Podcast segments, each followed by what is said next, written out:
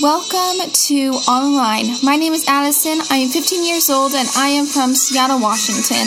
I started this podcast because of my passion for becoming a sports broadcaster. If you want to listen to today's most controversial topics in the sports world, you have come to the right place. On the Line will keep you informed about all the hot topics and news regarding all sports. Tune in every Sunday for a new episode. I hope you enjoyed this week's topic. Don't forget to share the podcast with all your friends and follow On the Line on Instagram at on underscore the underscore line underscore Addison. Thank you.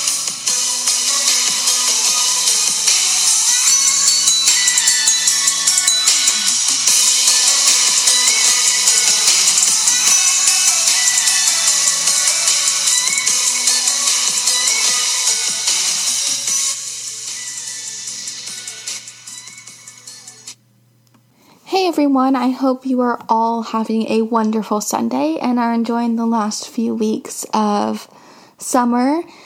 Um, I just wanted to say thank you before we get started to those of you listening from all around the world. On where I upload my episode, I can kind of see where people are listening to my um, podcast from. So, hi in France and Spain and Japan and Italy. Thank you guys so much for listening. It's really cool to see people across the world listening to my podcast. So I really appreciate your support. And yeah, thank you. This is actually the second time I am recording this podcast. I started at 7 because I wanted to get done with it early, but now I just am ending up re recording it because I don't know where it went after I ended the recording. So yeah, this is going to be fun. Twice in a row. My voice is going to get tired. But yeah, so I'm just, this is going to be a more laid back episode. I'm sitting on this green chair, which I always sit in when I'm in my room. I know green sounds awful, but it's just like this really comfy chair that we've had for a while. And I have my heated blanket with me, which you know, I probably shouldn't be using because it's summer, so it's pretty warm outside, but you know, I use my heated blanket all year round. Um, yeah, so uh, this is just gonna be a more chill um, episode. Usually, I don't do anything like this. Um, and lately, my episodes have been really long and really lengthy, and I've been having lots of guests, which is awesome and so fun. But I wanted to kind of switch it up and kind of break it up a little bit, just add some variation and some variety into my episodes. So today I'm doing 10 tips that are great for athletes, especially high school athletes or middle school athletes. And these are some things that I've just learned throughout the years from being a competitive dancer, just from coaches, things I've learned through YouTube, and, you know, just things I've thought of and things that I've been doing um, that I haven't really heard from anyone else, but has been really helpful for me. So I hope you guys enjoy this and let me know if you like episodes like this. So, yeah, the first tip I have is to incorporate stretching and yoga and Pilates. You don't have to do all of them, but at least stretching. Stretching has so many benefits, especially to athletes. Stretching can improve your performance in physical activities. It can help with mobility and range of motion, which is so important because you want to have full movement and you don't want anything restricting you or restraining you from certain movements and things you put your body through. Stretching can also reduce risks of injury, which is important because injury is like one of athletes' biggest fears because it can really set you back and, you know, recovery is tough too. So just stretching, if you think about it that way, you know, stretching isn't that fun and it hurts. But if you think, okay, I'm stretching because it will reduce my risk of injury, that can be helpful. But stretching overall just really helps your muscles. It can help you recover faster after a hard workout. And yeah, I just, there's so many more benefits to stretching that I can't even name. But just start by maybe 10 minutes of stretching in the morning and 10 minutes of stretching at night, five times a week. Break it up into shorter chunks so it doesn't seem as long and as strenuous. The best time to stretch is after a shower because your muscles are already warm, so you can stretch a lot farther and get a more intense, deep stretch. Um, my second tip is to be the first one on the field and the last one to leave. My teacher says this to us all the time. On the time on time is late. 15 minutes early is on time and late is unacceptable. I'll repeat that one more time. On time is late. 15 minutes early is on time and late is unacceptable. So you always want to be at least 15 minutes early. Or 15 you want to be on the field 15 minutes before practice starts. So you can start stretching start warming up start practicing. And then once practice ends maybe stay back in your studio for a few more minutes and practice your turns. Or you know stay back on the field and just practice um, some sprints just something to show your coaches how dedicated you are. Now, the third tip I have is to listen to something motivational before a big game or competition. Listen to something that will get your head in the right mindset and to get you ready to compete, get you ready to win, and something that will kind of distract you from the nerves you have. Because sometimes before a competition, I get pretty nervous. But listening to music can help calm them, and oftentimes I'll listen to um, my dance music, so the music that I have dances to. Um, I said that in a really confusing way, but just something that'll kind of just get you ready to go. Listen to some rap to get you hyped up. I love, lately, I've loved listening to the Elevation War- Worship podcast because they have some really inspirational and motivational sermons that I love. But if you're not into podcasts, just listen to music really loud and just get hyped and ready to go. Tip number four is to cross train, meaning to train in multiple sports.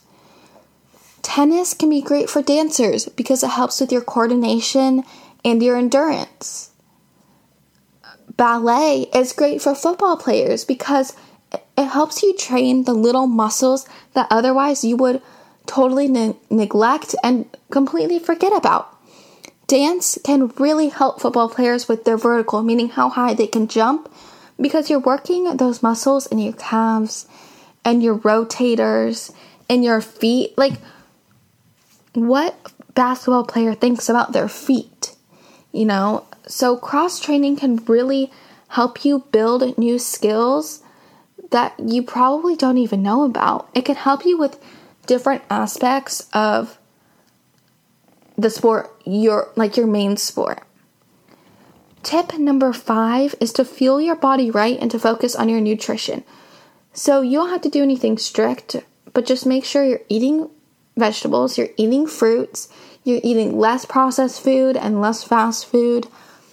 Maybe talk with a nutritionist or a coach make sure you're eating enough because you need those carbs and those energy and the energy to burn off during a long game. You need to be feeling your body right so that you can move at your full capacity and to not get tired. You need to fuel your muscles so that your muscles can build and become stronger. Tip oh, also, before I move on, drink lots of water too, which I do a really bad job at because I'm just never thirsty. But make sure you're drinking enough water as well because you're sweating a lot and you need to be able to replenish the liquid that you're or the water that you're losing. Now, tip number six work out your mind. So, as athletes, you're just thinking about make my muscles stronger, make me stronger, work out my body seven days a week for an hour a day. You're constantly working out your body, but to be an athlete and to be an even better athlete, you need to have a good mindset. You cannot be timid, you cannot be nervous and in your head. You need to be confident and show to your coaches, to your teammates that you're confident and you'll be able to catch that game winning touchdown on fourth down 10 seconds to go, you know, under a lot of pressure. You need to learn how to calm your mind and to calm your nerves and to just make sure you're doing self care and doing things that you really love that make you feel happy and things like that. Because being an athlete is really stressful, so you need to find something that will kind of ease the stress. And some amazing things are like journaling. That could be good. Yoga is amazing. Meditation is also great.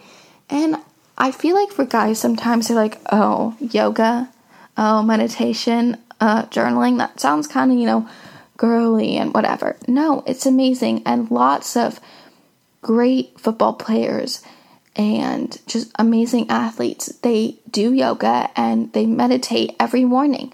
And that can really help with your mindset. Because if you're too in your head, you could, that can be a detriment to you. And if you are too scared and are like, oh, I'm not, this is, I cannot kick a 55 yard, you know, field goal. That's too far. Then chances are you'll miss. But if you're like, I can do this, sometimes you can trick your body into being like, oh, I actually did do it, you know? I don't know if that's scientific, but I feel like the more confident I am, the better I do. And that's something I need to work on in dance, is just to be more confident. So I really drew that tip out, but overall, just work out your mind and make your mind stronger. Tip number seven is be your coach's go to person. Always give it your all. When you're tired, still go 100% out, your full capacity. Because when you're tired and you push yourself, that's when you grow the most. And be a leader. Be someone your teammates can go to if they need help on anything. And be a team player. Don't be a ball hog don't be too cocky and think that you're the best. You know, know what you need to improve on, but also be confident in what you can do. And just be consistent. Show up to practice unless you're sick or injured. Always show up to practice. Always give it your all. Don't mess around.